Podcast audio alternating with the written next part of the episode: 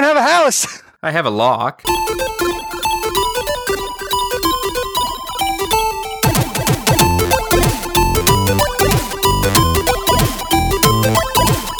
Hello and welcome everybody to the Geekscape Games podcast. This is level 46, the one where we don't talk about Destiny. That's right. We're finally not going to talk about Destiny. We live up to our destiny this week by not talking about Destiny. Juan Carlos is not here, and he's the only one that has the Taken King expansion. So we're going to talk about co- what? Oh, oh, fuck.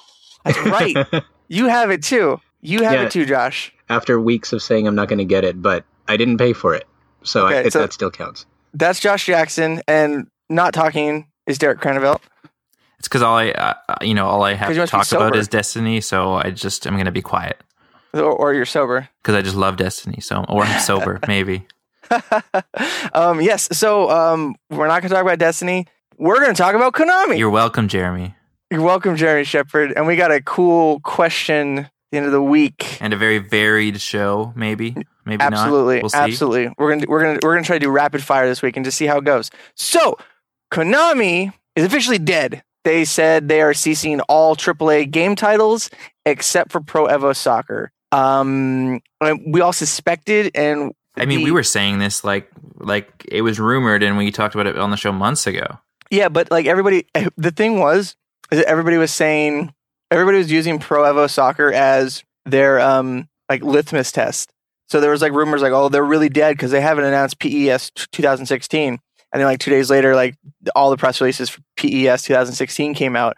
So everyone's like, oh, okay, everything must be okay, everything must be okay. And then this article came out, everything but PES is going away. Um, I Well, I just I just hope that they let other people buy their licenses instead of just fucking like stifling the way with pachinko machines and slot machines. well, Did you if guys they did that, how would they put Silent Hill in pachinko machines? Yeah, you saw, I, I, you saw that link I sent you, or had you already The- seen it? The slot machine? The Pachin- Silent Hill pachinko machine. Oh, I saw the slot machine, but I didn't see the pachinko machine. Yeah, Yeah, But it makes me wonder though, because all the uh, articles that I've read specify AAA gaming. Does that mean that they're just getting out of big budget gaming, or are they getting out Well, of they're keeping Yu-Gi-Oh! altogether? They're keeping Yu-Gi-Oh too, but um Okay, then I'm I'm cool then. Whatever they could do whatever they want with the rest of it. well Yu-Gi-Oh cards. Well, Like, I, let- I'm yeah. still From, from what I read, it was that they were basically ceasing console production aside from Metal Gear Online, which they're still going to be supporting as long as it's making them money, I guess. Yeah, Uh, because um, and 'cause according PES. to according to Eurogamer, uh, MGS Five was an eighty million dollar title, so they're not cutting that away anytime soon. Yeah, and then we talked about it a few weeks ago, but there were rumors that that budget was so high or that cost was so high because Kojima kind of would just like fuck your budget and just kept going. But yeah, it's hard, but you know that's all just rumor. and and you know the the big thing is like the, the writing was on the wall, but I guess we were just all like like ignorant about it because there was all those stories a few months ago about um like employees talking about how like they they would be shifted to other teams that were just called like development team 8 um they they would be moved around. They they wouldn't be given outside internet access. Their email addresses would change at random so they couldn't keep like contact with people. And then they um I I I, heard a story. Now I can't remember if it was if Kojima was the subject of the story or he was witness to the story but there was a story like way back when um when uh I think yeah it was Kojima when Kojima first started uh working at Konami. And um one of the senior like game developers went up to him in the cafeteria and was like hey if you can't make an amazing game you should just fucking kill yourself. Like straight up like told him to kill himself if he can't make a good game. And apparently according to that that newspaper article from a few months ago from that Japanese uh, newspaper that that's kind of how it is. Like the Japanese like game designing culture is cutthroat as fuck Yeah, So- and I mean, there's been word about that for a while too. Especially like, I think the first time I really heard uh, anything about that was the whole Inafune split from Capcom, where he was talking about how terrible it was yeah and how stifling it could be and that kind of thing and that people believe that that's part of the reason why he was let go and they kind of shunned mega man because he spoke out about it in public Yeah, and you know, a good thing he went out on his own, so he could just let his creativity rise, and he could release Mighty Number Nine on time, and then Mighty Number Nine Two is coming out, and the game, like, like And the movie and the anime. It's a, it is a Kickstarter project, you guys. So if it ever comes out at all, you guys will be lucky. Well, um, uh, completely like off topic, but there was a um a landfall case in um I think it was Washington. There was this company, a Kickstarter was uh wanted to like make playing cards, and I think it was like a card game or something. Yeah. no, it was just playing cards Oh, why would anybody kickstart that? because they were like like I don't know, they were zombie playing cards. Well, they got like they were asking for Who like the fuck cares? let me finish the story, Derek. Okay, I'm sorry. they were asking for like 25 grand and they got like 50 grand and then they just like kept delaying and delaying and delaying and um uh long story short like washington courts ordered them to pay like each backer a thousand dollars and they had Wow. to like refund everybody's money um because like only like a couple of hundred got printed it was like it was bad and it was it set precedence that if you don't deliver on kickstarter courts are going to come after you because it was a um under the the consumer protection act which is Nice. which is i mean it's it's i it, it's it's just such an interesting thing like i'm you know i back things from on kickstarter fairly regularly and it's like every and i think i touched on this before but pretty much every single project that i've ever backed has been delayed. Like I, there was a smart lock that i backed on kickstarter like at the beginning of this year and it was like oh our campaign ends like april 30th and we're shipping out may 1st still as far as their last update which was a month ago con- is concerned they have not started production yet. Really? Yeah it's and like well and of course like this is uh it, it's especially funny in in you know the type of product it is this like smart lock thing because there was a very famous uh, smart lock company a couple years ago called Lockitron that announced this product. Everyone was really excited bef- excited for and then it didn't ship for like two and a half years from when the kickstarter ended. And the product that shipped wasn't like i mean it was okay. It wasn't it wasn't anything like what they initially set out to make and then so the sesame project pops up in like january or february or whatever and they're basically like pointing directly to the, the Lockitron kickstarter and are like oh we're not going to be like these guys who take forever to release a product like ours is already finished basically and like blah blah blah and it's going to work way way better. And as far as it as far as it exists so far it's just on the track to be the exact same thing No, and then and i paid 200 us dollars for it so hopefully it comes out. Uh, uh, Ugh, you don't even have a house. See, and then I that's have a the thing, though. I mean, what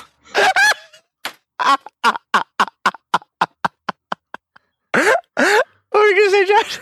Oh no, I was gonna say that's the thing too, because I mean, you can expect delays, and delays aren't, at least in my opinion, with Mighty Number Nine, delays aren't really the issue, but I guess like constant delays and being really shady about it and making it look like you're kind of trying to hide it or hold off as long as possible before you inform.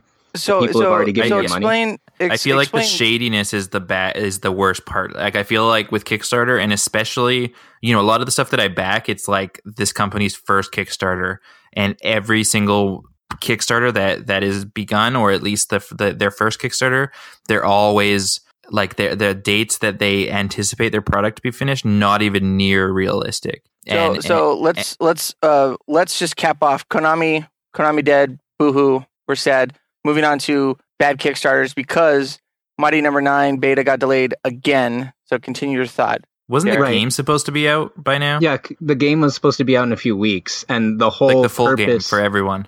Right. And the Wow. whole purpose, and the reason they said they delayed the full game is because they were trying to refine the online mode that no one really asked for. It was like a stretch goal. uh so people were kind of already annoyed by that. And as we Isn't talked that in what detail, patches are for? yeah, pretty. That's what most people were saying, which is why they're assuming that there's something wrong with the single player, and they're just you know like that when as an yeah excuse. exactly like when you know when i buy y- you know it's it's so common today like when i buy a AAA title, you know, you take home the new Call of Duty or the new Assassin's Creed, and it's like, oh, you have to download a 10 gigabyte patch before you can even play it. For a small indie game to have to, and, and a Kickstarter project at the very least, to have to Where they raised in- like millions of dollars more than what they asked for. yeah, for you know, for them to have to patch in a, a another mode later down the line, that should that's a that should be a non-issue. Like re- if that is what's stopping you from releasing the game, release the f- release the game and give that to us later. Yeah, Yeah, I mean, yeah. How many? I mean, how many games? Um, like AAA titles came out. Grand Theft Auto on- Online didn't come out for a couple of months, and even a few months after that, it was it wasn't even usable. Um, like just re- yeah, release the game and like let us play the content that is finished instead of like shoehorning in stuff that's that's not going that's not mission critical. Right, right. And I mean, that already upset people enough. And as we talked about a lot in a previous episode, um, people, they didn't announce that actual delay until like the last second, until their uh, second Kickstarter for Red Ash uh, failed. So people thought The second one failed too. well, it was, it was for their, it wasn't their second Kickstarter, but it was their second game that they were trying to fund before the first one was out. And as like the day after that one, uh, failed to reach funding was the was the day that they announced that this one is getting delayed, which people thought that was really shady because they had to have known that it wasn't going to make you know release, but they didn't want to upset people while their other Kickstarter was still running, so they waited until that one lapsed before they made the announcement. And the whole purpose for this demo that was supposed to be out the other day was an apology for the delay in the first place. But the thing that makes, and this is probably the shadiest thing that they've done so far, it's maybe not as big of a scale as the previous things, but with this demo, it was supposed to be out, I think, either yesterday, Friday or Thursday, and the day actually hit, and there was no announcement on how it was going to be released, when it was going to be released, and then they released a um, update to their backers, advertising like a contest where you design your own enemies that might get put into the game. So they were like, "Here's this contest. Here's the rules." Here's all the details, blah blah blah, like this really long contest page, and at the very bottom with like one sentence, it's like, oh, by the way, the demo that was supposed to come out today is delayed. Oh yeah, and like fine text, like they just like whispered it under breath, like ah, the demo's delayed. Sorry. And Yeah. and with no like no ETA or like this is why it's delayed or anything. Right. Like they Really? did like later in the day when it kind of already blew up, they released a separate update explaining why they delayed it. And their reason was bullcrap because it was basically like, well, we were going to have it we are going to include DRM because we wanted to make it exclusive to backers, but we didn't realize how difficult that was going to be to distribute to everybody who backed it and on all the different platforms. So we ran into this problem where we don't essentially we don't know how to distribute it. So we're going to release it on a later date and it's going to be DRM free, so it'll be available to everyone. But you know that's something that you figure out before you announce that you're going to release a demo in a few weeks. Like you don't wait until and once again they had to have known ahead of time that this was going to happen, but for some reason they didn't announce it until the day of the demo's release. yeah, and, And- then um, in in the show notes you say it was hit, it was hidden in an unrelated contest update. Yeah, because that was the it was before the big announcement that they did later in the day. They had initially announced it in the contest page I was talking about. Yeah. So it was like, oh, design your own character. These are the rules. These are the details. These are the disclaimers. And then at the very bottom, oh, by the way, that demo's de- that demo's delayed, and the update had nothing to do with the demo to begin with. L- like people aren't going to find out or something. Yeah, it's. I mean, it's like if you didn't care about the contest, you would have never read that and never found out. But of course, with the internet being the way it is, it blew up within like five or ten minutes, and then everyone knew about it anyway. Thank God. So it's just all kinds of I don't know. It's just all kinds of shady going on over there, and it makes people. It makes a lot of people question whether or not they want to even back anything anymore. And it's easy to see too that Inafune's uh, reputation's kind of taken a huge hit at this point, and it- deservedly so, honestly. Yeah, no, like like um the thing is if you're going to have a Kickstarter, you have to and, and I've said this ad nauseum, but you have to treat your backers like investors. Like you have to answer to them. They're not pre-orders, they're not customers, they're investors. So but that that's a two-edged sword that that these people that are investing in the company need- to look at it as they are investing and their their ROI is the game or the product and any the, any perks. So you wouldn't like the day of product release or product like checkpoint be go to the board of directors and be like, "Oh yeah, sorry, that's not that's not happening." You'd you'd fucking telegraph that shit oh, like a month out, a month out, and be like, "Hey, we're behind. We don't think we're gonna make it." But that's that's that's sketchy as hell just to like drop it like that. And yeah, and like you're like you're alluding to, it's like really disrespectful. Like they're not treating their Kickstarter backers with the same level of respect that they would treat like a board of directors or Now, a group do of they investors. do they still have that community director that came under fire during the whole GamerGate thing? Oh, I don't know. I think that they, I think that that got squashed pretty quick when it became a big deal, but I don't remember. I, I, I didn't really follow, and honestly, I don't really care too much about that aspect of it. So I didn't. I have no idea what the status of that is. Oh, I, I just I just like know from a, like a cursory reading that she was kind of um like everybody hated her for what she was doing like she was blocking people from like backers channels and like that would make sense if if their community manager if this information is not getting out in time and their community manager is just like person that everyone said was unqualified for the job it's like here's your fucking like you know you made your goddamn bed lie in it Right. Well- no, I'm pretty sure their community manager is someone different now, if- but I'm not 100% sure, so I don't want to commit too much to it. okay yeah and But she was and she's a woman i hate women so we don't they don't deserve our time yeah, no, that we've heard. But no, but I mean, disappointment and hating women seems to be a theme of this week, which unfortunately went hand in hand with the most disappointing uh, announcement in, ter- uh, in terms of delays for me, at least, um, that with WWE 2K16. And I'm kind of disappointed that Juan's not here. But I guess to put it in, in perspective for someone who doesn't watch wrestling, um, imagine, I don't know, whatever TV show, say uh, uh, Breaking Bad. And then there was a video game based off of it. And there was a new, there was like a set The of only new. the only way I could think of like a Breaking Bad video game is like root beer tapper, but with just meth. or that's probably a bad example, but I They guess made a version of uh, Cookie Clicker that was like about making meth. Meth cooker, I don't know what it's called. the Wasilla, Alaska simulator, meth, meth, meth capital of the state. oh, You're not yeah. a realtor at all, are you? I'm a meth dealer. it's a front. You just hide it. You just hide it in the basement so that if someone buys the house, it's on them. no, but um, so yeah, just to put it in perspective, imagine a TV show. There's four, like a group of four wildly popular characters, and then for whatever reason, when a video game comes out based off of it, they have every character included except for those characters. So that's kind Oh. of what we're dealing with with WWE what is that? 2K16. Wasn't like with the Lost game, like it came out and like like half the characters from the show weren't even in there, and you didn't play as anybody. You played as like some rando survivor. Yeah, something like that. Like, Yeah. but yeah, I kept hearing that that game was terrible. but I mean, like one of what really made it frustrating with WWE is because it promises to have the largest roster in series history, which we talked about before, and they released their full roster earlier this week, which has everybody from like three Triple H's and like three John Cena's to to like people who like D'Lo Brown and fucking Kama Mustafa and Mikey Whipwreck, who I don't even remember Mikey Whipwreck, and whoever that is is in it. But these these four very popular, very respected female wrestlers are not in the game, and Hell, the, D- Derek Cranvelt's in this game. he, he might as well be. Everyone else is. As long as he's not a woman, you're apparently in the game. so essentially, the only people who, the only female wrestlers who made it into the game are the ones that are in their reality show, Total Divas. So people were kind of pissed because they're like, you included almost, you've included duplicates of people, but these four really popular female wrestlers aren't in it. So, and they're, the four of them are collectively kind of known unofficially as the four horsewomen because they're also um, like universally loved by wrestling fans, and they came up at around the same time. Is is one of them that chick who like that one wrestler like accidentally like Instagrammed like a nude picture of her and then his fiance was like, What the fuck? And then she started tweeting like his dick pics all over the place. Oh no, that was completely different.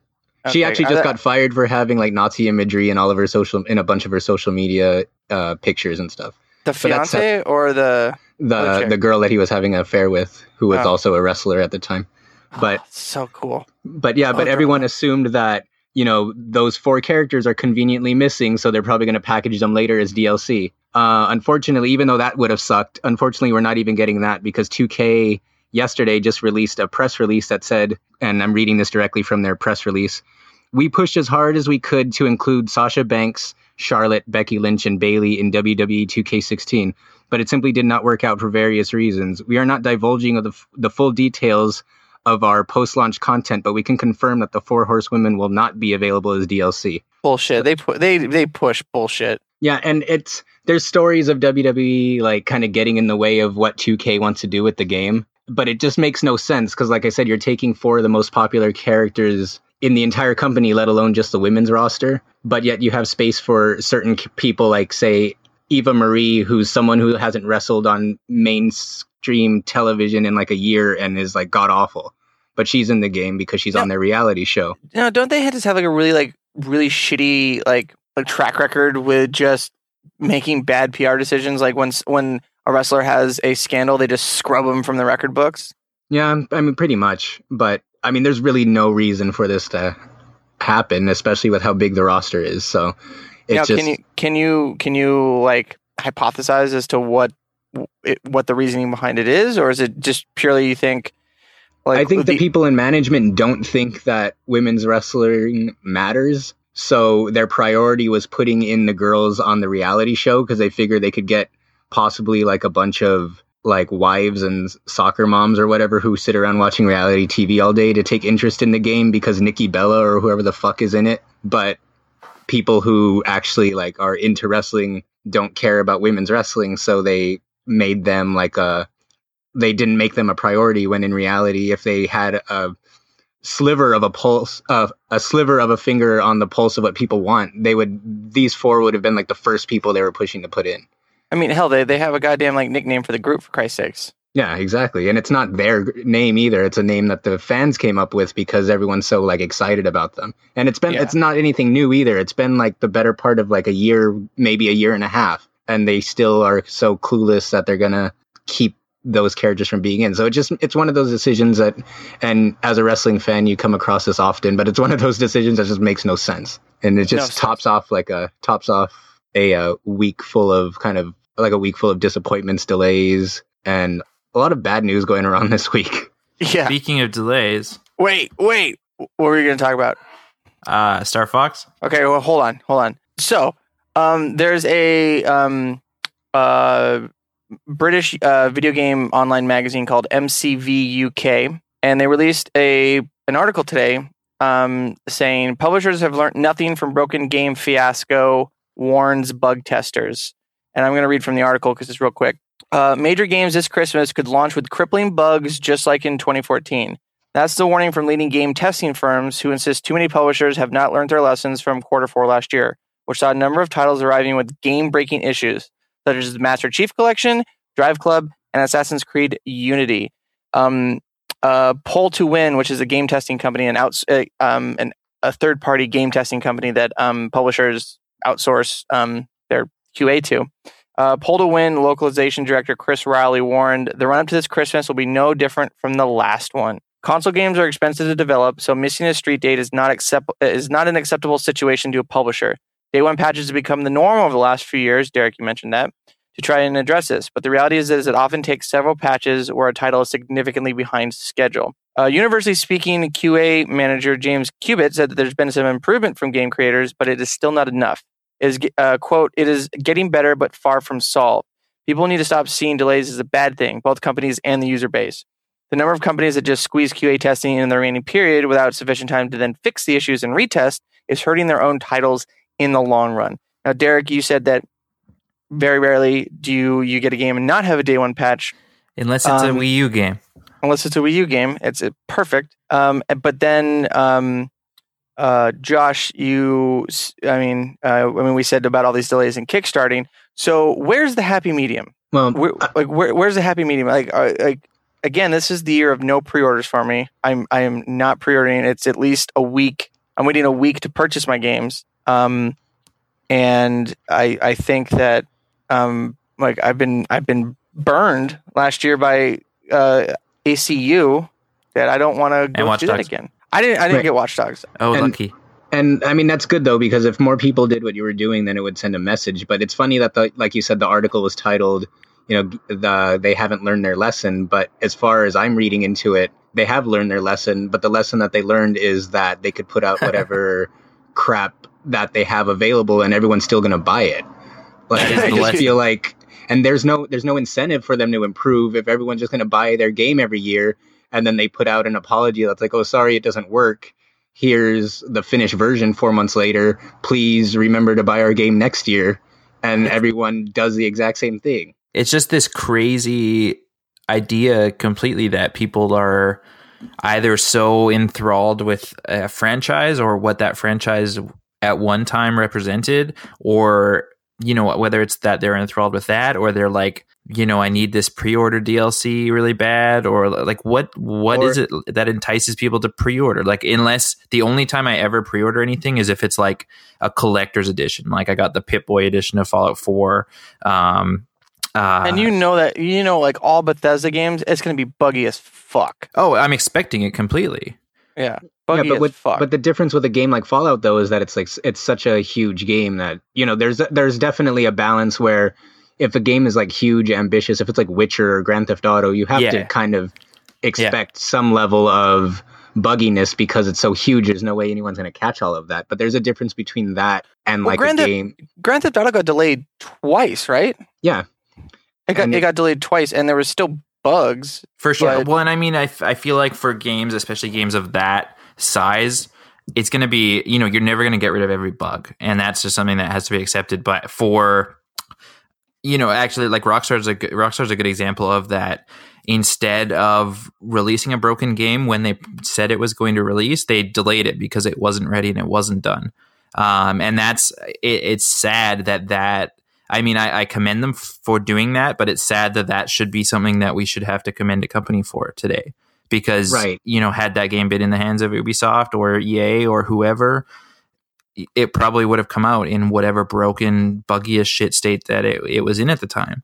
And uh, but yeah, just it, what I like, kind of what I was saying before. Why why do people pre-order today? It's, unless it's something like a collector's edition, you're not going to have a problem getting a title on launch day. Um, do people really care about pre-order pre-order DLC? Like, I feel like half the time if I, I go to pick up a game do. on launch day that I didn't pre-order, they're like, "Oh, here you can have this DLC," and I don't ever activate it. Or if the game comes with uh, like a DLC code in the package for like, "Oh, you can start the game with these weapons because you bought the game," I'm just, I I it's not worth the hassle to me to put in that code. Like, I'll just start with what the game wants to give me rather than putting in a code to get some other crap. And like like Right. I, I mentioned a few. Like, is that atypical? Like, do do people really care about that stuff? well? I, I think people I- do. Go ahead. Sorry. Oh, go ahead. Oh, no, I was going to say. Oh, actually, you go ahead because I think I'm going into a bit of a rant. So I'm. Uh, um, I um, I mentioned maybe a few weeks ago, maybe a month ago, that um, like a pro tip for me was buying day one PC releases that are normally like an Origin or a Steam exclusive. Um, uh, and uh, they'll have your pre-order bonus stuff printed in the box. So because the the physical PC market is so small, especially for games that are uh, you're expecting to go through an online um, distribution system, th- that they they just ex- it'll be cheaper just to print everything at once at the same time, and so the first printing run will have all the pre-order bonuses stuff. So there's really no unless unless it's like a, a retailer exclusive where the code is on the receipt. It's usually stuff that's not going to like like break the game that you don't have it. Like uh, yeah, like all who the gives shit. a shit about pre-order bonuses?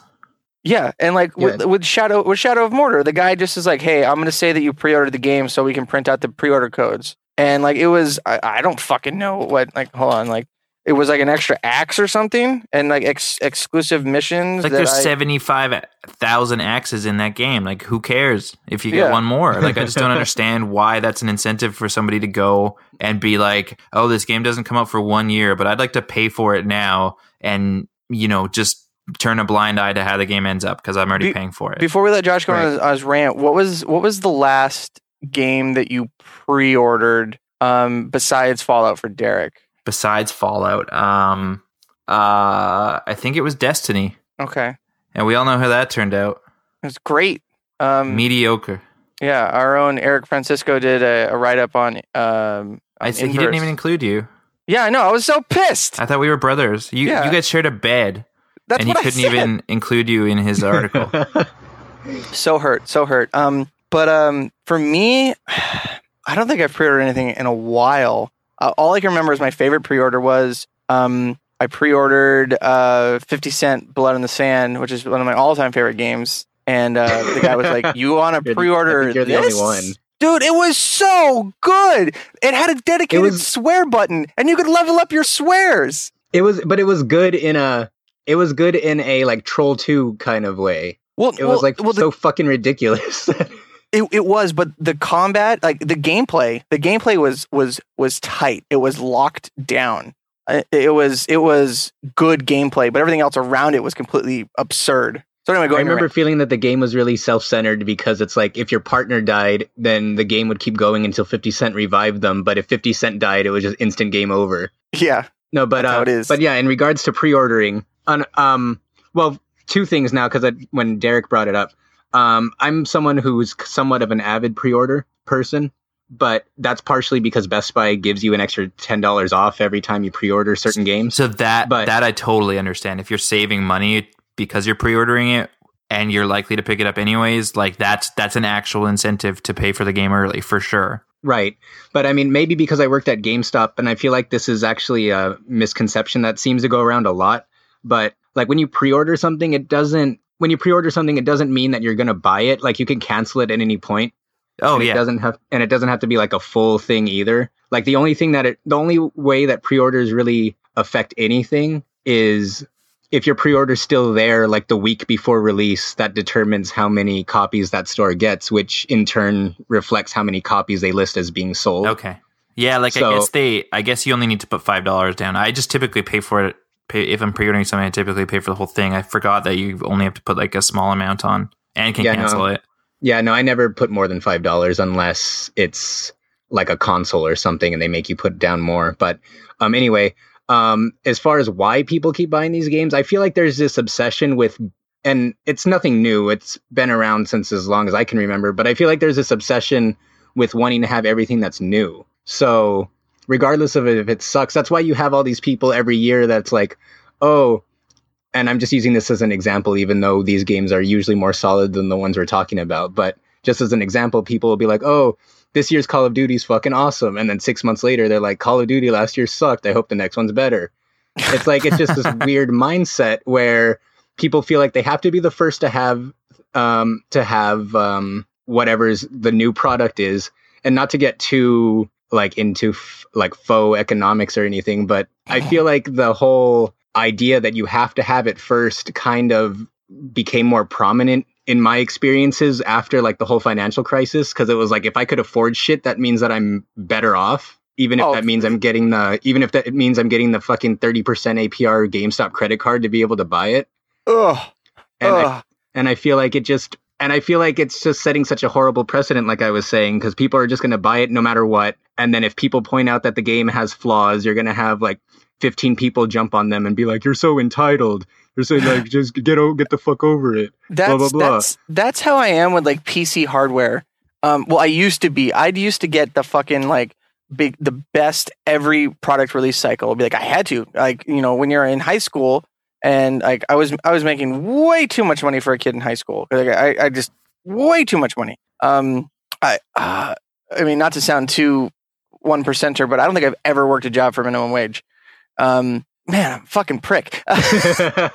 um, but like I would, I would, you know, get the, the latest video card, the, the latest memory, and just like move up. And it was just all like like e penis, like dick dick measuring. Now I wait two or three product cycles, or until or until the game that I am absolutely wanting, I can't run it on its highest settings. Then it's time to overhaul. right So I understand. I understand that uh, the the culture for having everything first and having everything best. right and then it's just so, I, I, yeah, I, feel I, like- I mean, I can see that. I can see that too. I do that with tech stuff pretty, pretty Yeah. often, and and not Yeah, you and Usually, usually it's like if I see value in something beyond what I currently have, I'll be like, okay, right that's right fair enough. And then I feel like I feel like it's even more visible with just as an example, the PlayStation 4 is on track to potentially be the highest selling, the best selling console of all time, and we're only what like two years into the console cycle, and we've talked about this plenty of times before. But what does it have? Like, what does it really have to justify sales that are above the PS2, which Oh, is considered for one sure. of the greatest consoles of all time? We're literally in a stage where the best games to play on the high on the best selling current gen console is stuff that came out five years ago, stuff Yeah. that came out one year ago that everyone's buying again. And, And it, it, it, I think I think it took Metal Gear to be like, oh, that. But oh, fuck, isn't Metal Gear on the older? Oh, Yeah, you can older- play that shit on yeah, it's PS3 on as well. 360. I, it's Fuck! like it's getting to the point, and and that that's a great example. And I totally the PS4 had an awful launch library. I fucking I waited outside Walmart to buy one on launch day. Like it, it, you know, it, it's new. It's a PS4. Well, and the justification there was like console generations last seven or eight years. So by buying it now, oh, that's the Sega Saturn. But so so by buying it now uh, instead of a year down the road, you know, I'm going to pay the same amount. I just get it a year extra. Basically, you know, it's relevant for that much longer while I have it. But the launch library was awful, and I feel like it's just, and I, I've said this recently, but it's just in the last six months or so that you know whether you're looking at the Xbox One or the PS4, there's enough content, enough good content, whether that's remasters or whether it's new titles or whether it's uh, downloadable titles or whatnot. There's n- just in the last like six, seven months, there's been enough content to probably justify buying one of those systems. But neither of them still really have that like killer like this game is worth buying a console for at least in terms of exclusives. They both have incredible games that you can't play on the other consoles like batman and like the witcher 3 and soon fallout 4 and everything like that but neither of them have really gotten got that like holy crap you need to play this exclusive game. And right. i think I, I think the, on, the only the only one that i can think of is titanfall. I thought you were going to say knack Ugh, no, Titanfall. Titan, Titanfall was good. Titanfall was like mm, Titanfall was overrated as shit. Come on. Well, the thing about oh, back to fun bust the fuck no, up. Well, you no, don't I talk love, shit about Titanfall. I love Titanfall, but the thing about a game like that is it lives. I love Titanfall for like one week, and then I got sick of it. No, you're right. You're right, Josh. That it lives and dies by the community. And so once everyone moves on to the next game, then it's just useless. Which is like it's hard because I have it on the PC Master Race, and it um it's it's hard to find like good games on there. Right, right. So but yeah, I mean, but, and, but I I, um, I think that we're kind of devolving from like the topic, which is good because we're having a good conversation. But um, do do but speaking but justified delays, we were going to talk about. Yeah, I mean, um, would you would you rather see a game delayed, or would you rather see the game come out in time and then have patches? I mean, I'd rather see it delayed. However, unlike Mighty Number no. Nine, I'd rather have them be upfront about it instead of being like super shady and leading people on. Well, th- that's you got to give them like somewhat of benefit of the doubt because it's the first time they've ever done something like this. I mean, probably. I mean, no, no, they've made games before, but having to like run a PR side of a game company, a lot of those guys probably don't know what to do. So uh, they should have hired somebody. uh, like, I, I would rather see a game delayed because, um, like the division that's getting delayed and delayed and delayed. And I'm I'm mm-hmm. happy because I'm really excited for that game. Like I I I want to play that game and I want it to be not bullshit when it when it launches. And I'm mm-hmm. glad that they're delaying it, and which is, is a huge surprise coming from fucking Ubisoft for because sure. they really because they, they they released well what last year didn't they release two Assassin's Creed games? Yeah, yeah. There was one for last gen and one for current. And then then they added they released a bunch of those like the mobile games like did we need two Assassin's Creed games? No, I don't think so. Well, they just we wanted to like they just essentially wanted to sell a game to the people who don't have the new consoles and then have a game to sell to the people with the new consoles. Yeah. Yeah, which is just Anyway, delays. I bet somebody wants to talk about StarCraft or Star Fox. StarCraft. Speaking of Starcraft. delays, StarCraft. yeah, when is StarCraft Speaking of delays, Blizzard. Blizzard anything. They're too busy with Hearthstone. Yeah. Uh, so yeah, the other day it was uh, came out at about one a.m. Uh, our time. It was some sad news. Um, I mean, Nintendo's had a really good year with like they have a, a lot of huge releases. Um, Mario Maker's, you know, making waves and and people are really loving it. We've still got uh, Yoshi's Woolly World coming out this year, and a couple of other titles, I believe. Uh, you know, Happy Home Animal Designer. Crossing, uh, Happy Home Designer, which I know our buddy El Chucho is excited for. Um, their big, big, big hits this year were going to be the Legend of Zelda, obviously, which got delayed back in March, uh, and Star Fox, which after I believe after the Zelda delay, they assured fans that Star Fox would be making it out before the end of the year in this holiday season. Uh, Miyamoto actually took to Facebook himself to release a statement um, on why that won't be possible. So I've got it right here. Uh, so he said, I made a big decision last week. Uh, we've been developing Star Fox Zero for Wii U with the aim of releasing it this year. Although we felt that the development had been, been progressing well, we now believe that we'll need a little more time to work on areas such as the unprecedented discovery that we want players to experience in the game by using two screens and further polishing the level designs and perfecting the tone of the cutscenes. While we while we have already reached the stage where it would technically be possible to release the title in time for a year-end holiday season, we want to polish the game a bit more so that players would be able to more smoothly grasp the new style of play that we are pros- uh, proposing. To to the people looking forward to the launch of the game this holiday season, I am very sorry. Star Fox Zero is going to bring new gameplay and experiences that take it far beyond the framework established by Star Fox 64. All of the members of development team are doing our best so that the final version will not betray your expectations, and the game will not be delayed for a very long time. We're aiming to launch the game in Q1 2016. Please stay tuned for further announcements. So I I feel like that was very heartfelt like you know, like I, I feel like Shiggy is a dude that like if he like he sounds sad in there. Yeah, he really does. Because I mean, I like look at back and back when they were talking about the game and how excited he was for the game, and and I mean he lives for this stuff, and to um you know, and and but I especially like the paragraph where he says yes, it would technically be possible to release the title in time for this the year end, but it's not where we want it to be yet.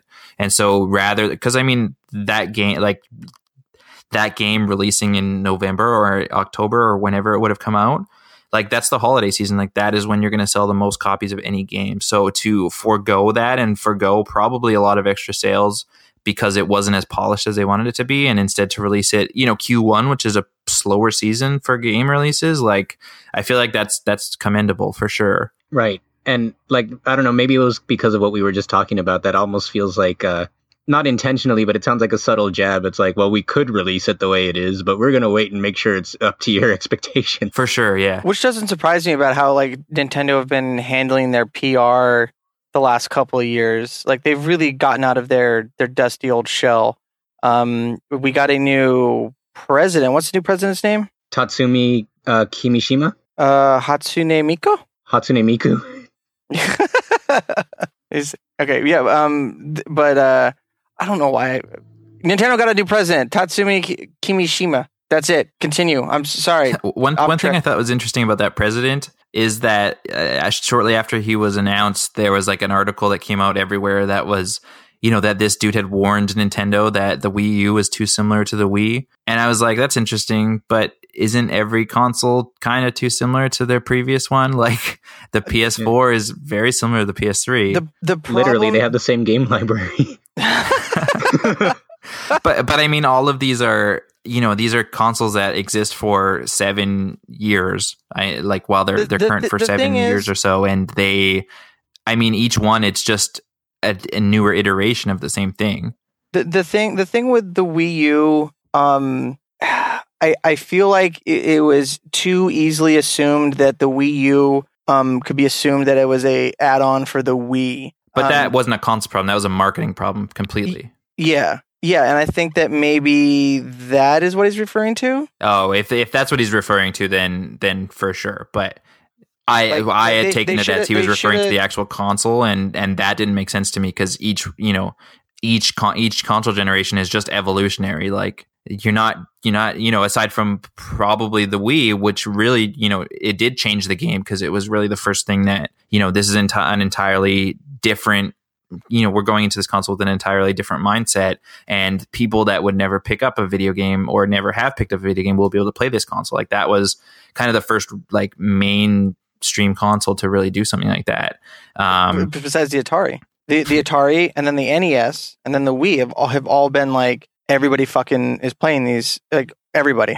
yeah yeah but yeah i mean everything they're all they're all just you know evolutionary steps you know better graphics better sound more players but you know like that's how the gaming industry works just like how it, you know that's how most industries work and not that that's a bad thing but um, just the way that i had read the article it was was that it was pointed at the console itself and i was like that's that's the market man Yeah.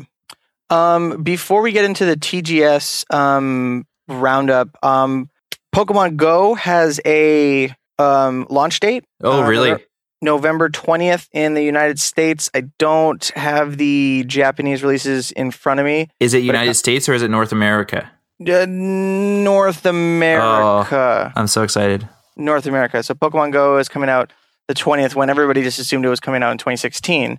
yeah Um, that's so fast Yeah. So they've been they've been working on that. So Josh, Tokyo Game Show roundup. Uh, you got 15 minutes. Oh, I can I can do it in less than that. I'm just going to go Ooh. through these really quick. Oh yeah, Um. Yeah. So, um, first and foremost, the most important news to come out of TGS for me, and it's kind of bittersweet because even though Danganronpa. no, no, I know not Danganronpa. um, um, I mean, we've talked and we've joked about how the Vita's dead, but I feel like this, at, at least in Sony's eyes, this is like the 100% proof that the Vita doesn't exist to them.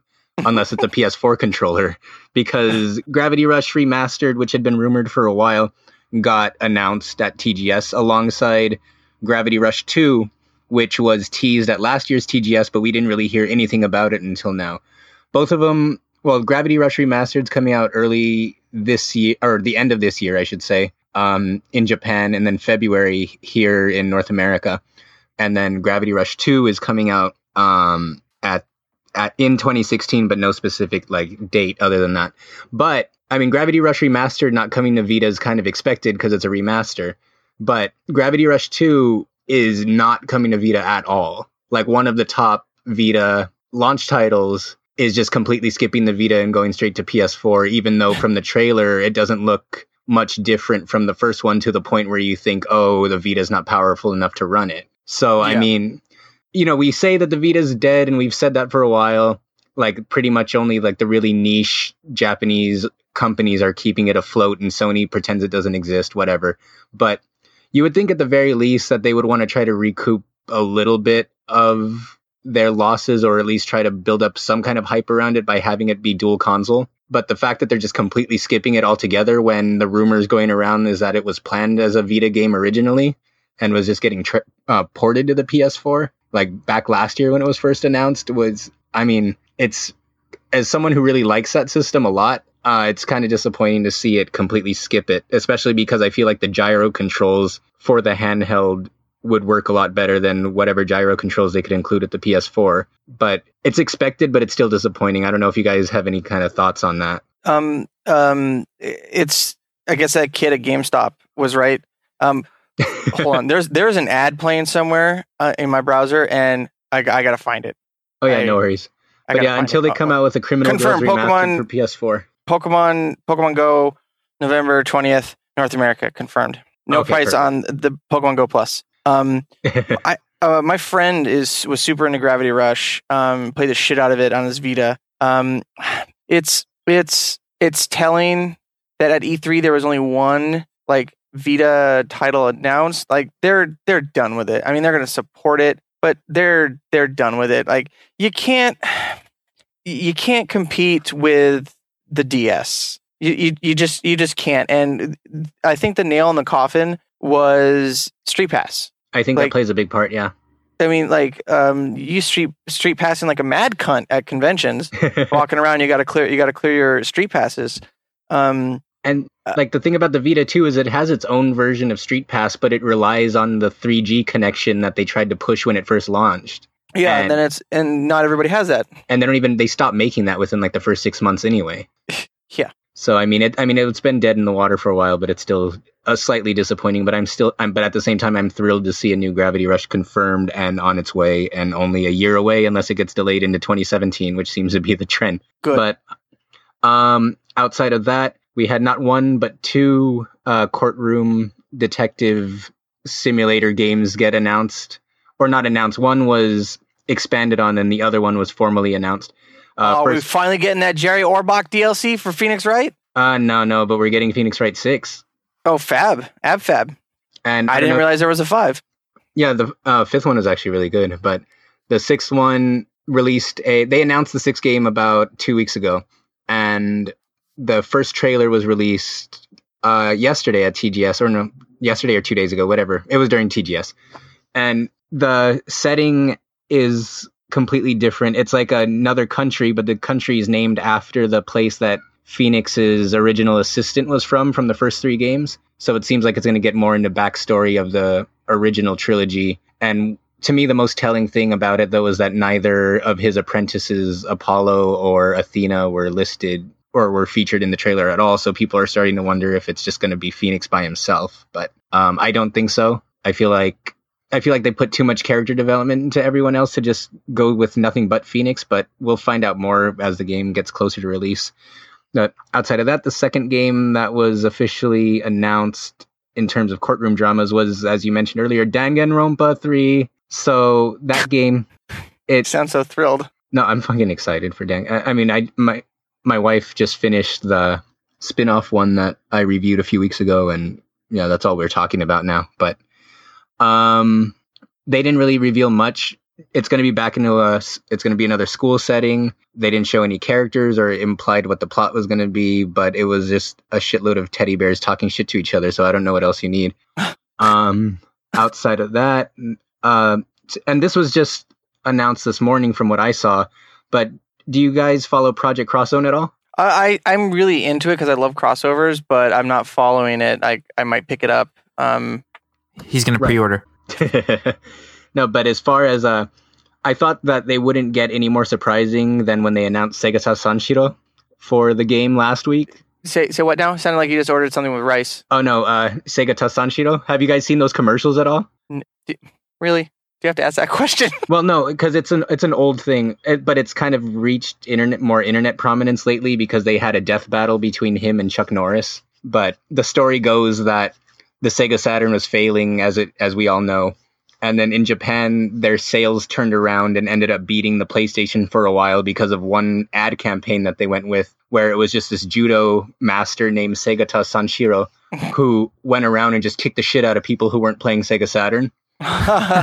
So there's these commercials of these like little kids, and they're like, "We're gonna go play baseball," and then he's standing in front of them, and then he just says in Japanese, he says, "Play, uh, play Sega Saturn," which translates, to, which I think he says uh, his catchphrase is Sega.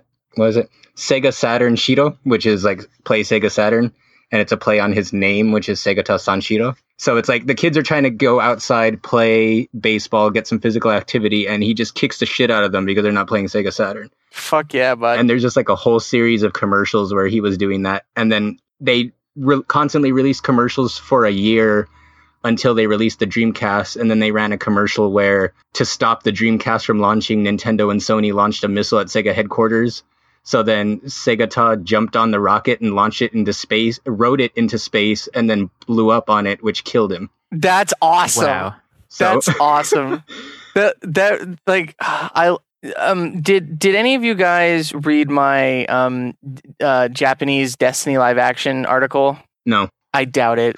Um there was um because the the Destiny live action Taken King trailer was so like ba- bad, but the Japanese one was hilarious. And my question in it was is this hilarious just because it's Japan being weird and we're Americans and we think, "Oh, that's cool that Japan's so weird?" Or if is like a Japanese person really uh, like like oh that's so bad like that's cringe worthy it's just a sh- you know bad dialogue like uh, do uh, do we have parallels like we think the english live action is shit do they think the japanese live action is shit but it sounds like that their weird ad campaigns are just beloved over there with this you know sega judo guy yeah, the Sega Judo guy released a song at the peak of his popularity, and it sold 100,000 albums. fuck me So- bud but no, but moving on from that, he was announced last week, but at TGS, I believe last night, um, they announced four new characters for Project Cross Zone.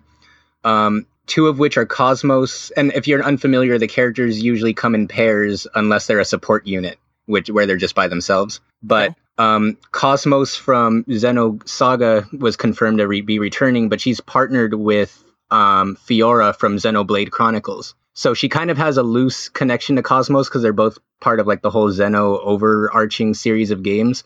that's how you pronounce your name cosmos Um, well, in the game they say Cosmos, but everyone Yeah. I talk to says Cosmos, so I just pick up on that. yeah i was i was like who the fuck's cosmos i've heard of cosmos Yeah, Cosmos.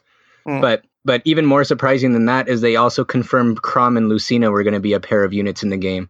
Which up until this point, Project Cross Zone's been a collaboration between Capcom, Sega, and Namco Bandai, but the game itself was a 3DS exclusive. Now with Fiora, and then especially with Chrom and Lucina, who have no ties to any other company, it's they're the first set of characters that are Nintendo exclusive. So now it's like a four a four company collaboration, and it's opening the floodgates to potentially add more Nintendo characters. But even is if it, it's n- just now is it uh, it a 3ds exclusive yes, Okay. yeah, and then with um, even if they're the only Nintendo characters that get announced, that's still fucking awesome because that's more than we could have. That's more than anyone really expected. absolutely But uh, to speed through the last couple ones, because I know we're running late, um, Kingdom Hearts 2.8 got announced, which has Kingdom Hearts uh, Dream Drop Distance, the 3DS version on it, and then two other like side stories that we don't really know much about.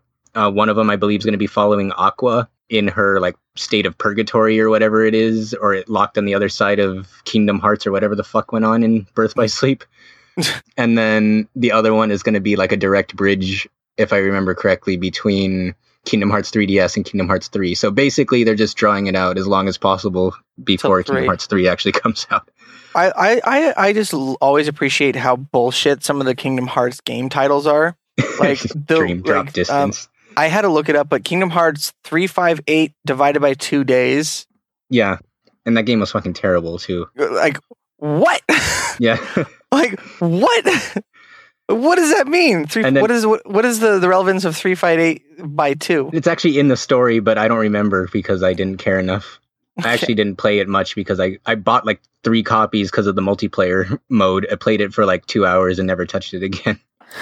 but um, outside of that, we had more information on Metal Gear Online, and we had a new Dark Souls 3 gameplay trailer um, to follow up on the string of delays. Persona 5, which was supposed to be out sometime by the end of this year, but we hadn't heard anything about for a while, got officially pushed back into 2016. Uh, we had a new Hot Shots Golf announced. And Which on is this, a surpri- surprisingly popular game. yeah, for sure. And then to Did you guys all ever play that, Hot Shots Golf?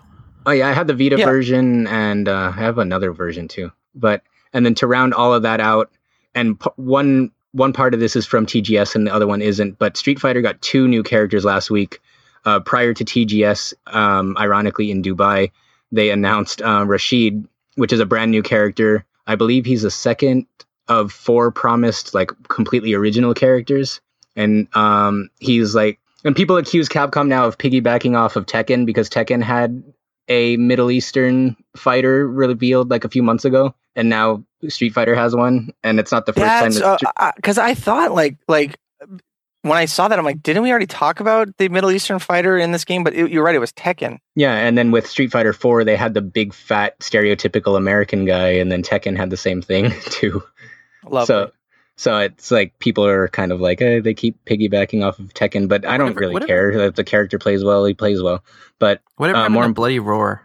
I don't Fuck know. yeah! What happened to Bloody Roar? That It that game had- was like that. That was the one where you like if you did well enough through the match, you'd be able to like turn into like an animal or something, wasn't it? yeah, yeah, it had like three good games and then like two shitty PS2 ones, and then that was it. dude, Um, shit. No, I fucking played that that one on the GameCube like all the time. Yeah, no, that was really fun at the time. Yeah. But um, but then aside from Rash- uh, aside from Rashid at TGS, they announced that Karin from Street Fighter Alpha Three was returning. Who she's essentially the Ken to uh, Sakura's Ryu, so she's like Sakura's rival who follows her around. Except her fighting style is completely different from Sakura, and instead of being a friendly rival like Ken, she's just kind of like a snooty rich snob Nice. But- but she uses like a hand to hand style with no projectiles. And the trailer that revealed her seemed to imply that she's going to have a lot of new tools to kind of get around uh, fireballs and stuff, so she's not stuck. But no, I'm really excited to see her come back. But it's kind of funny because they promised at Comic Con that the game is going to have 16 characters total. I think at this point we're at 12, and there's still two brand new characters that they haven't revealed yet. So there's only going to be two old characters left, and there's so many missing, like like that would that people would consider staples, like uh, Sagat's missing, Blanka's missing, Dhalsim's missing, Guile's missing. So it's like there's going to be some really hu- really huge cuts, and I know they promise that they're going to have free DLC, um, you know, in the days and months after release, but it's going to be weird to have so many characters missing yet. Between Karin and R. Mika and Charlie, there's like all these Street Fighter Alpha characters that are taking their place. So it's just an interesting observation. And then one more thing that I didn't list was that King of Fighters 14, after like a, I believe a five year hiatus, like a series that used to be annual, yeah. um, got dude, announced, and it kind of the looks Fatal like. Fury, the the Fatal Fury movies were amazing. Oh yeah, they were fucking weird though. Yeah, But the, the the the first one where they or the second one where they had to get the armor of Mars. yeah, That was cool. and that never happens in Fatal Fury, so I don't know where they got that from. Ah, it's just original. Just just let it happen. It's it's, Yeah, it's just let- anime. Just let it happen. But um, can you can you spit any details on Metal Gear Online? uh, I that would probably be more in, on uh, Derek's line of it because I haven't followed Metal Gear too much lately. I haven't had an opportunity to look into it this week because I was away. I just know it comes out in October. And oh, they released a trailer of uh, Ocelot um, shooting some dudes, and like he was ricocheting bullets around like Oh, is that what was happening in that trailer? Yeah, I did see parts of that trailer, but it was without sound, and I was like, "How are those people dying? He's not even shooting them." I was like, "This game looks buggy as hell. Why are they showing this video right now?" But that makes way more sense. you thought it was just Konami being Konami? Pretty much. Did Ubisoft make this? Anyway, um, the the only the only top pick I have from TGS was we got a new Mirror's Edge trailer, just more of the same, but uh, it's beautiful. So, any final stories before we get into games, boys? Let's do it. All right, uh, let's do it quick. Uh, Josh, what have you been playing this week? Um, I was playing more Persona 4 Dancing All Night, which I could finally talk about because the preview embargo's lifted, except we're running low on time, so I'm not going to talk about it too much. Just, it's Uh, fun. It's you a obs- review up? Not yet. The um, review embargo lifts on Tuesday, so that'll be up soon. Any any Um, major complaints? that the sound will randomly drop out when you push buttons, so it throws off your rhythm. Ugh. And, uh, and that you can't pick whatever character you want, like every character is tied to a song. So if your isn't that like that Final Fantasy rhythm game? Well, the Final Fantasy rhythm game, you could pick whoever you wanted, and the, Oh. the sequel actually had so many characters that were digging so deep into like Final Fantasy history that you never had, you were never stuck with a character you didn't want to use. But that's kind of the opposite of this because it's like if my favorite character is attached to a song that I hate, then I have no choice but to play the song that I hate to see my favorite character, or never play as that character while Ah. I picked another song.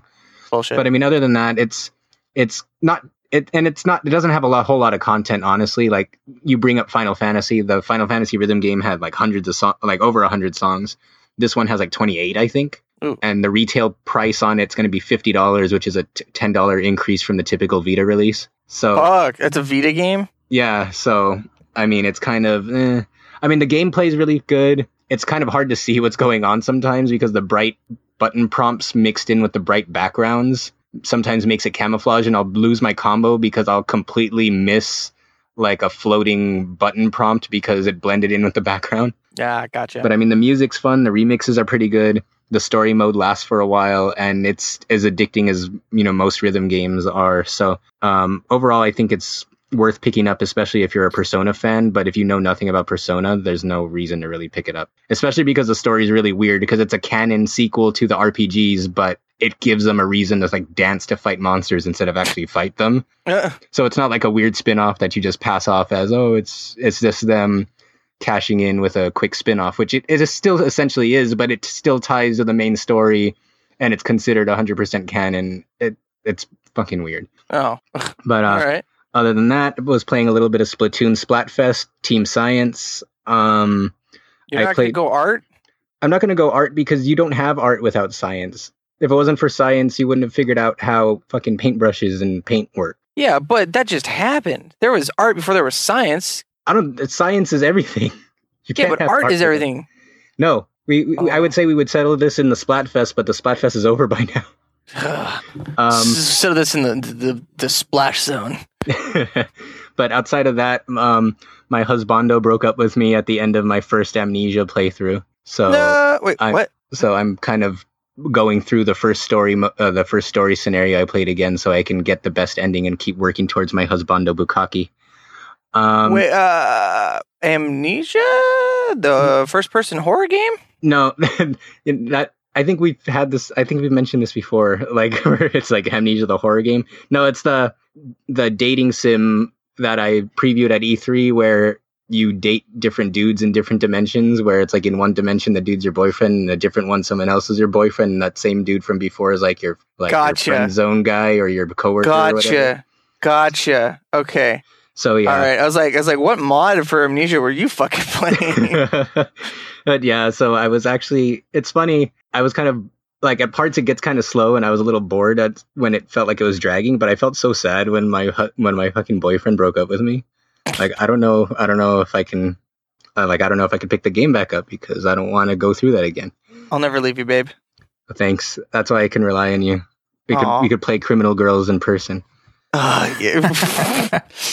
but, but speaking of family friendly titles, I was also playing Disney Infinity 3.0 um, early more, and I I was hesitant to praise it too much when I talked about it the last time I was on the show because I didn't want to let my enthusiasm get the best of me. Because that happened with the second game with the Marvel stuff. I was like, this game's fucking amazing. and then after like a few weeks passed, I didn't even want to touch it anymore. But no, this game is like like, legitimately. but this game is like legitimately solid, and I was talking about how great the combat is, but it's to the point where I keep buying new figures as they're released just so I have an excuse to go back and play challenge maps because I maxed out the levels on everyone else that I own. And when I want to break from that and I don't feel like creating levels, I could just go to the Inside Out playset, which is a completely different experience and is a really, um, really creative, especially towards the end levels where they get to really, they get to like a lot of the more really challenging brain teasers. And it's a really deep game, especially when compared to the reputation that Toys of Life games have, where they're just kind of shallow and an excuse to sell toys. But it's it's just so much fun. If there's a way to play it without having to invest all that money in, I would recommend uh, picking it up if you get the chance because it's a solid action game. If you pick up the Star Wars side of it, and it's a solid platformer. If you pick up the Inside Out side of it, and we're not even done yet because we have a Marvel playset and a another More Star Wars Wars. Force Awaken one coming out. You you And know then the- what? Um, you know what's um I just heard that sold me on Mario Maker Huh. was the amiibo support.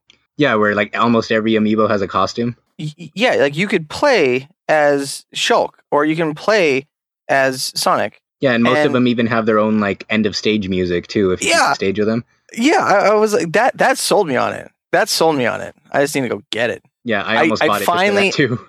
I finally like busted out my uh my Wii U. Well, busted out meaning I took it from the empty room at my parents' house and put it in a bag and brought it to my place. So it is now downstairs in a bag, probably needing to get updated. So maybe within a week or two, you'll actually plug it in. Uh, fuck it, I'll plug it in tonight. Nice. Yeah. And speaking of Mario Maker, one of our newer writers, the ACZ, put up a glowing review of Mario Maker on our site. So if you have Yes. a chance, make sure to check that out. Yeah, And then lastly, I played Senran Kagura 2, which just released this week, and I'm sure you can appreciate that, Shane. yes, I'm I'm excited for that. But yeah, it's pretty much like Senran Kagura 1. So if you don't know what They that need- means, you're ninjas who have giant breasts that fucking slap them in the face because they're bouncing all over the place. And I have the I have the anime w- without subtitles, so I have no idea what's going on. But you don't really need to follow the story. Yeah, but it's funny though because as as like over the top as it is, and it's just an excuse to have like a bunch of fan service. The story is actually semi serious on a lot of it, Yeah, and this one's kind of expanded a bit because in the first one you had to choose between either the good school or the evil school, but on this one their stories are intertwined, so you're constantly switching between sides. Hmm. So it's it's mindless hack and slash so far, but it's entertaining enough. the, and the, the the thing that I heard for the first one is, um, I I love the story behind it. Is the the dev was like, man, I want to make a game in 3D for the 3DS. What do people want to see in 3D the most? Boobs. And that was all like he needed to like start that game. yeah, you can see that inspiration pouring out of every minute of that game. well, there's a lot pouring out. Yeah, Uh, uh, are you done with uh, your weekly uh, polls? yeah, that's Polls and everything. plays. Derek, polls and plays. Pulls and plays. Yeah. What does that mean? What what did you pull and what did you play? Pull from where? Fuck, I don't, I don't know, dude. It, alliteration, bad alliteration, but it was alliteration nonetheless. Uh, so because I was away, uh, I was limited to mobile games. I uh, actually I picked up uh, this War of Mine. Finally, Finally, it's fucking expensive on the App Store, but I was like, how much? it's it's gonna be. It was like uh, eighteen bucks. Whoa, Uh, I, but I mean, that's I feel like it's like it's like a premium. You know, I, I was like, oh, that seems like a, like you know, it's not ty- typical for a mobile game. And then I was like, oh, it's like twenty bucks on Steam, and it's the same game. So, um, I don't know. I don't know how I feel about it so far. I played it for like, I, I mean, I only had a chance to put about forty five minutes into it. I feel like dude, that's all no- you need. If you're not hooked now and like really feeling it, I don't think you. I don't think you will. I just feel like there's no is there no tutorial or anything like it just kind of dropped you in here and I'm like I don't know what to do. No, there's no tutorial. Okay, so that's kind of what that that kind of just irked me a little bit. I think I think I just need to put more time into it because I would literally just like tapping on stuff and then it was like, oh, now it's nighttime. You got to send somebody outside. Basically, then- basically, um, there was there a tutorial. I can't. I don't think there was a tutorial. Like, Like it I put- literally just like it gives you like a paragraph and then it drops you in this house. And I was like, oh, like did I miss something? Like- yeah, that's that's that's the thing that your first two two or three playthroughs are gonna you're gonna delete and start over. At least I did. Okay, um and it um it um you you have to like figure it out. Um, So yeah, like I felt like the content, like I felt like it looked great and the audio was really good, and I'm like interested in what's going on, but I just didn't know what the fuck I was doing, and so I wasn't having, pro I wasn't tip, enjoying wanna- it at that point. You want to you want to build a shovel, and you want to start clearing all the scrap in your house. You want to you want to get a water collector, and then you want to get a stove, and then you want to start looking for uh, food. okay, That's pr- that's pro tip. Your first your first couple of nights should be focused on the first thing you need to do: build a shovel to clear the the, the debris, build a stove and a water collector, and then you're going to want to go out to and you need just you just need to find certain pieces of scrap to be able to do all that stuff. yep Yeah. Okay, and um because there's like piles of debris that um uh, keep you from getting to like certain areas of your of your base. yeah, and so I didn't. I I found out about the shovel later, but I just like had like without the shovel, I sent my dudes to these piles, and then they they were just there forever. yeah, And so I was like, and then like the day was over, and I was like, oh, like literally they just dug for like like tried to move that dirt all day. you um uh you should find a can of food in your base, I think, and you're gonna want to go to the one of the first areas. It says like, oh, there's there's a homeless man living here. If you go to him and give him the food, you'll get a bunch of diamonds that you can then barter for. Okay. So that's like that's a little like first. So like, and is it like is it like a story based game or is it like a like kind of like a don't starve like survive as long as you can type thing? it's it's don't starve but what happens is that the characters are going to develop their stories as the more nights you you have together and depending Okay. on what they do But they can like they can die. Oh yeah oh Okay. yeah yeah um and then you're going to lose um like somebody that that that carries a lot of stuff um it's it's really and they can die quick they can they can die quick and what's cool uh, and i don't know if it's on the ios version but you can make your own um character Okay. um in the one of the most recent updates but yeah So yeah, so that's that's really that all all that I've tried. Um, I, I I'm definitely looking forward to putting some more time in it into it. I just didn't know what I was doing. Um, my plays this week, um, more Metal Gear. Um, that game is absorbing my life. I've been doing the side missions and trying to upgrade my mother base.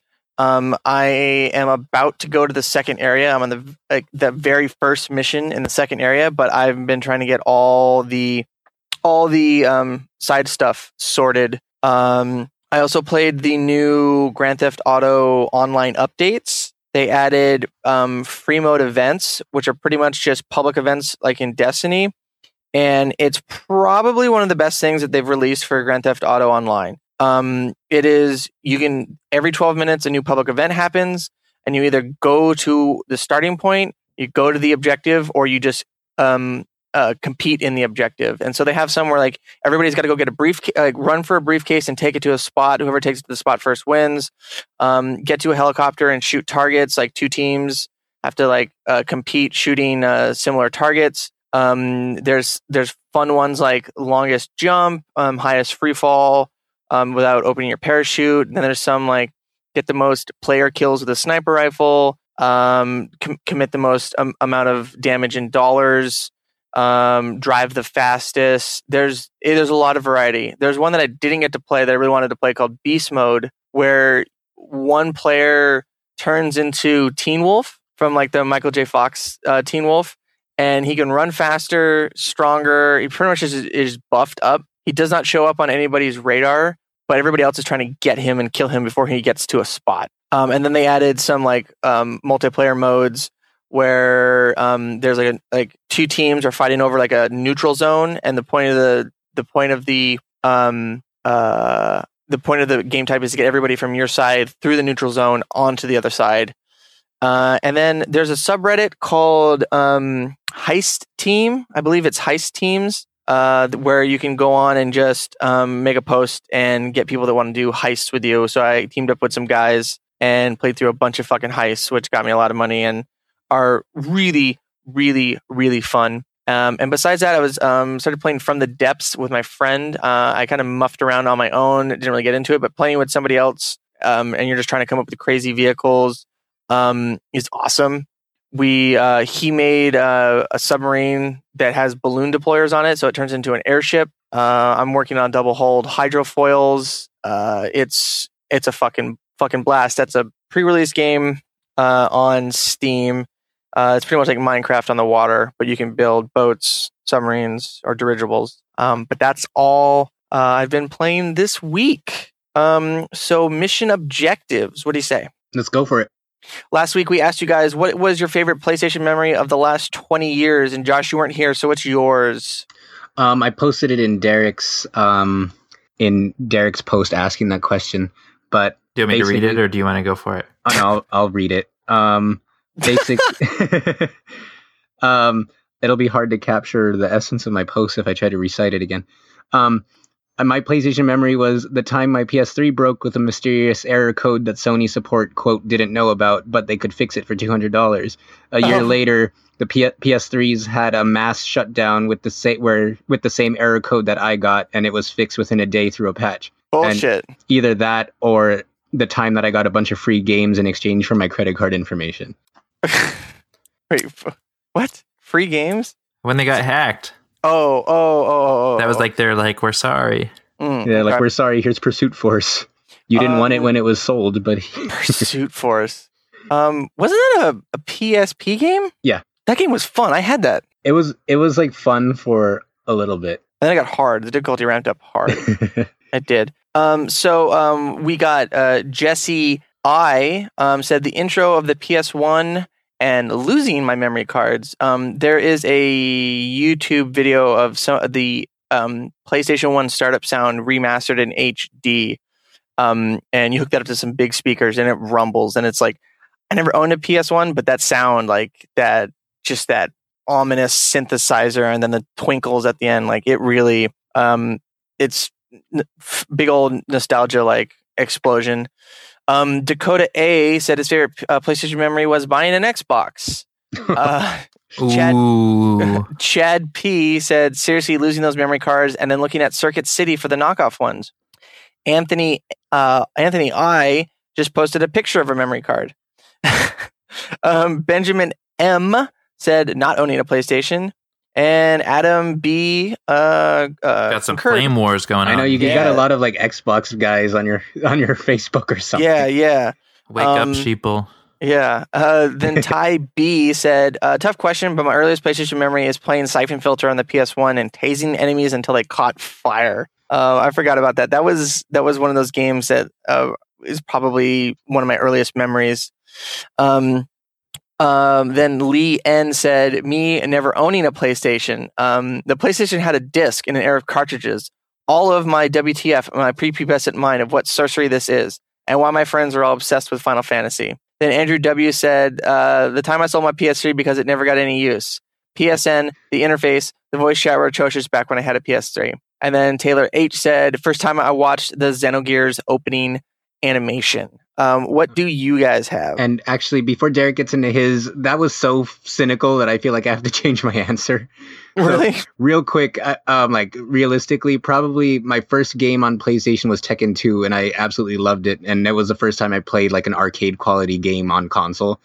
And then yeah. right after that, the first game I ever bought with my own money was Super Puzzle Fighter for the PlayStation. Oh, that was some good shit. and I played that game for years, and then it ended up going from like the forty dollars that I paid for it to like hundred and twenty. So it was like the, also like the first accidental rare game I think I bought. No, Earthbound wow. was the first one, but that was probably the second. Oh, right on. You got any, uh, Derek? Yeah, so uh, Dylan L said the ending of Uncharted 2 hands on. Uh, emotions ran wild. Amazing game start to finish.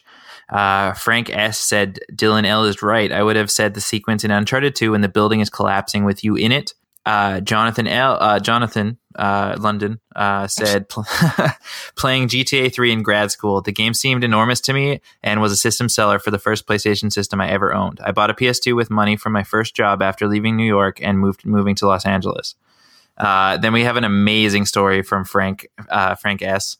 So he said, uh, when I was in my twenties, I was working at Domino's and saved up to buy a, a used PlayStation at a pawn shop. At the same time, I got Resident Evil 2 and proceeded to drive home and play the hell out of it at my house. A few hours later, after being completely blown away, I decided to take it to a friend's house so I could show him and we could have a night full of gaming. I get to his house and he's not home yet, so I decide to hook up the PlayStation uh, to his TV and play some games until he got back. As soon as I turned the TV uh, on, the picture was completely unstable and was flipping vertically. I was devastated. I, I, I was completely, I had completely convinced myself that by driving around with it in my car, I had broken the laser and ruined the PlayStation. In a fit of wonderful rage, I ripped the PlayStation out, took it outside, and slammed it against the tree over and over, sending shards of it across the yard. A few hours later, when my friend got home, I told him the story, and he started laughing at me. It turns out the PlayStation. Uh, it turns out that his TV broke the night before, and there was nothing wrong with the PlayStation. I had to save up to get a new one. Wow. Like, why would he do that to begin with? Uh, Miles H said the hack. Uh, Megan Haley, Megan H. Oops, I said a full he name. writes for the site sometimes, so I think that's okay. Oh, she's all good.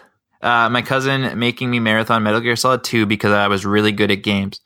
Uh, those were in quotes. I, I made air quotes with my hands. Uh, Good thing we're a video podcast. he made me skip all the cutscenes and I finished it in a weekend. Went back to play it again when I got my own PS2. Uh, Eric D said fav- uh, favorite playing Uncharted for the first time and fi- finishing the trilogy in a week. Least favorite waiting for Uncharted 4.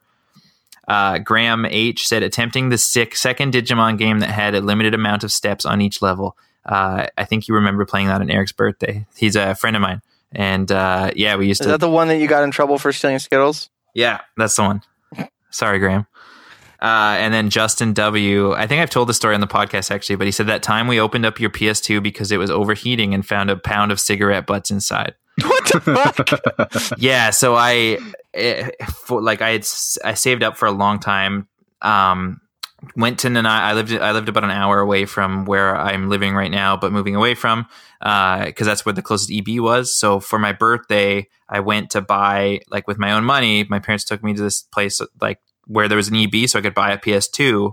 And of course, the pre-owned units were cheaper by quite a substantial amount, from what I remember. Um, and this was about a year or so after the PS2 came out. Um, so I went with the used console. Um, bring it home. You know, I got a game with it too. Actually, my first game was Rygar, the Legendary Adventure. Great game.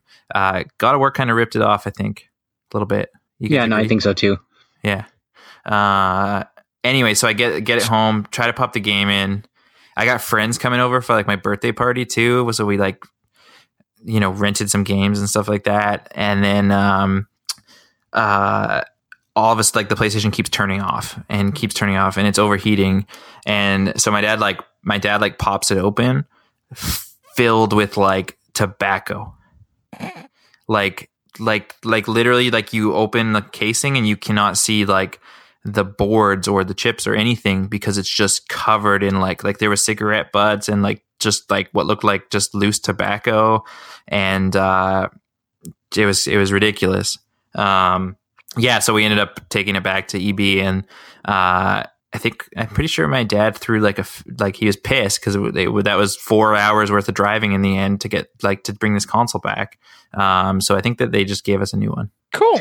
Cool. Oh, and uh, Nicholas uh, D said, finally getting my own chocobo for the world map in Final Fantasy VII. All right. Nice. And then I only that- had and then I only had two.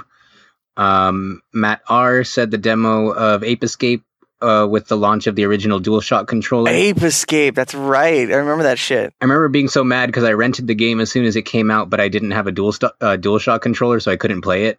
I think you told that story once. Like Yeah. your biggest gaming disappointment or something. Fucking ridiculous. But anyway, and then that was um, Tomba. oh, Megan bought. Oh, I bought Tomba because it was on a flash sale, and Megan's was playing it right before I started. Uh, right before we started recording, so she said she was going to force you to play it next time that you're around.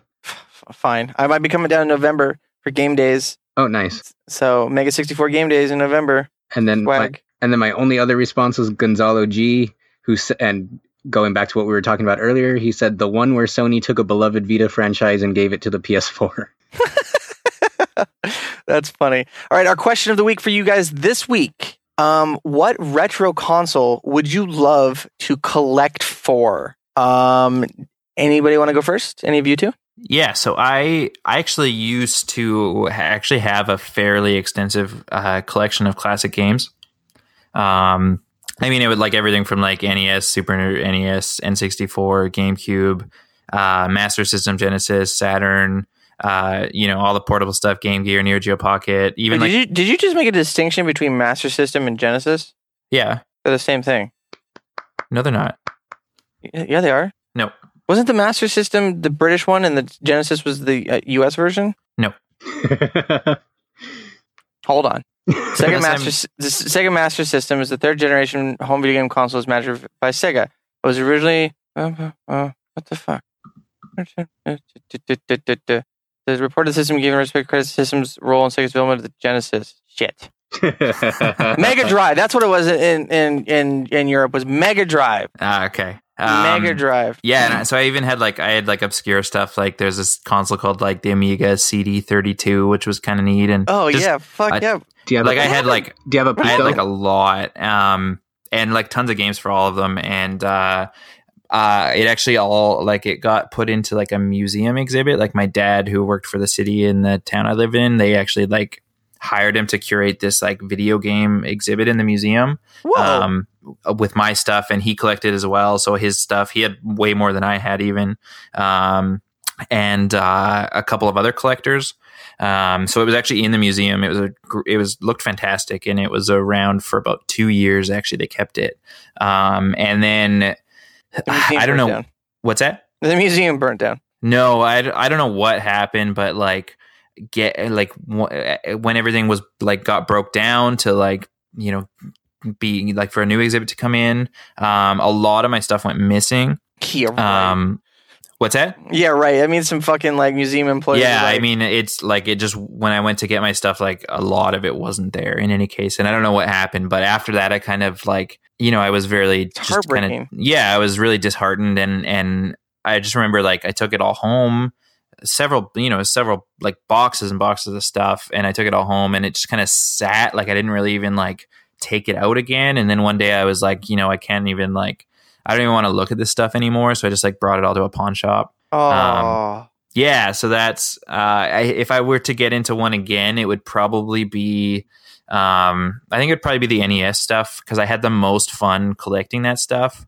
I think just because there was such a huge variety and a lot of those games were so bad that it was just hilarious to like. I mean, I like I used to, like when I was a kid, I would like ride my bike to like garage sales on the weekend to see if they had any like video games, and it was such a good feeling to like pick up this like just this weird ass like NES game and you have no idea what it is and you pop it in your console and it's so bad that it's like hilarious. Um so yeah, I think it would be the NES. right on, Josh. Um, for me, and Derek mentioned it a little while ago, but I'm in a similar situation. Not as much as Derek mentioned, but I have so much crap that I might as well ac- say that I'm actually doing this. But um, I would say I want to collect a bunch of the Neo Geo Pocket Color stuff. Dude, do you I have a Neo Geo Pocket Color? Yeah, Like, yeah, I I have one too. I still I still have mine too. yeah. The We've link had we've had this we've had this conversation that We have yeah, that you have a link cable, and the next time you're together, you guys are going to play. because you have Card Fighters Clash, don't you? Uh, no, I don't. D- I Dude, have, you gotta uh, get Card Fight. Card Fighters Clash is like the best Neo Geo Pocket game. Yeah, and then I got the DS version that they released, and it was terrible.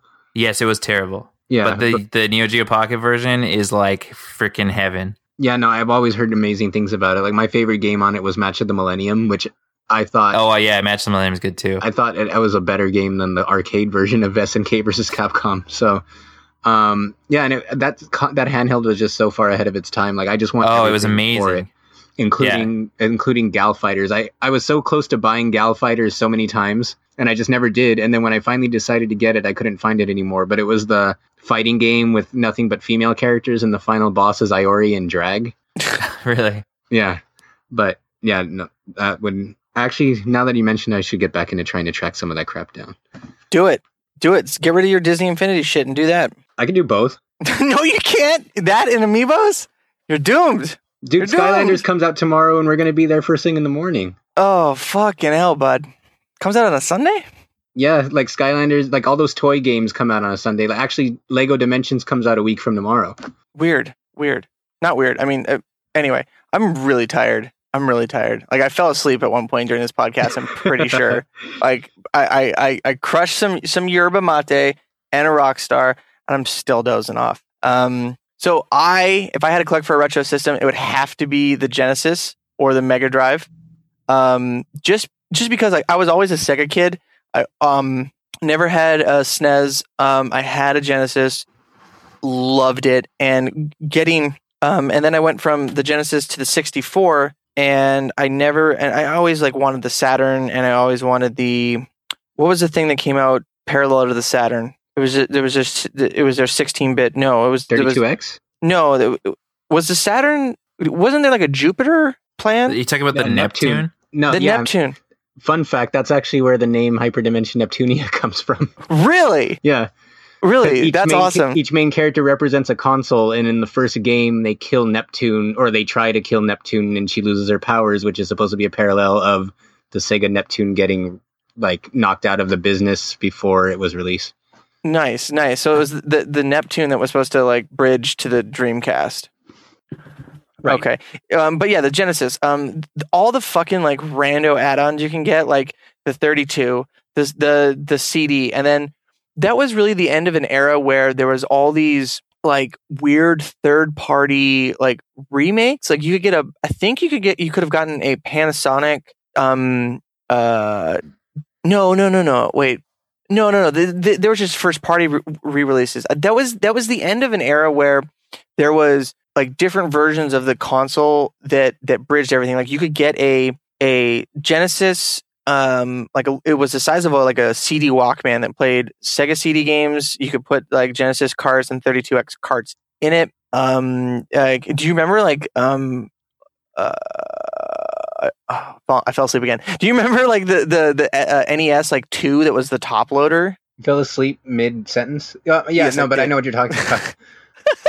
like I, I loved all those weird like quirky um um like bundle versions um and weird side note do you guys remember the panasonic q Vaguely, It I was remember like the- going to the local Was it the GameCube electronic one? shop. yeah it was the gamecube one that, that played dvds Yeah. Yeah. So i i would just and, and on all the the the accessories uh for the genesis i never had a six button genesis controller. So getting older and like watching like retro collector um uh youtube channels made me really like miss out on that. Like i wish i was a little bit older um in that time so i could co- collect that stuff. But also i would like to collect retro pc stuff because like big box pc games always fascinated me and um uh like the big manuals um but definitely definitely the genesis. Um so yeah i guess that's it. So uh let us know what retro console would you like to collect for.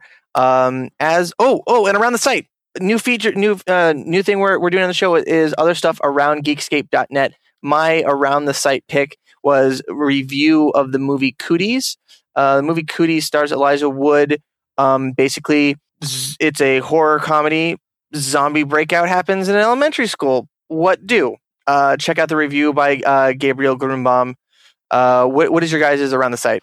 So I got uh, I, I actually really loved the um, last week we published for uh, this might be the same thing as I said last week, but last week we published a like a roundtable uh, about all of our favorite uh, Mario memories in in celebration of Mario's 30th anniversary. Did I say that last week? no okay so so that was my favorite. It's a it's amazing reading like everyone's opinion like like their favorite memories and stuff and jonathan was not a part of it.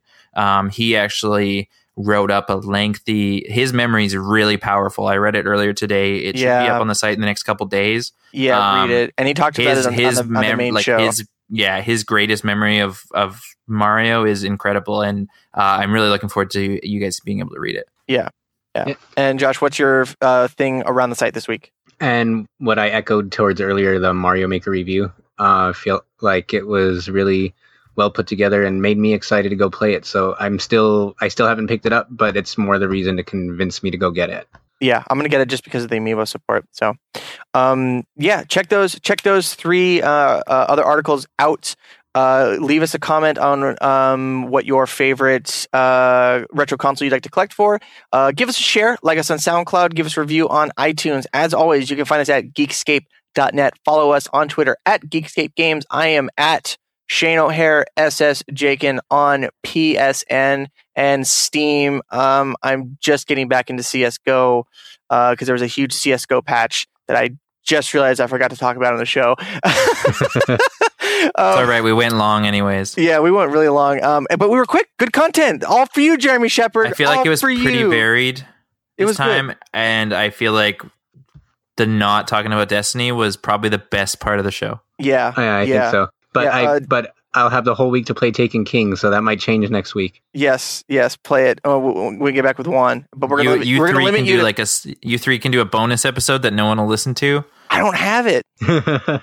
I don't have it. I'm super fucking broke. I don't have it. and while we're What's adding features, I want to also add the feature where we retract something we said because Oh yes. because uh, apparently I just read that the um, Pokemon Go release date was mixed up with the Pokemon Mystery Dungeon release date, so it is not coming out this year.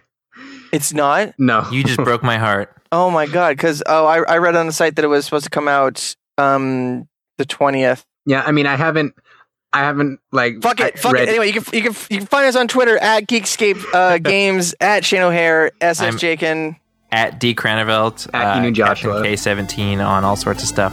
Yeah, and at Inu Joshua and everything. Okay. All right. We'll see you guys back here next week. Bye. Bye. Bye.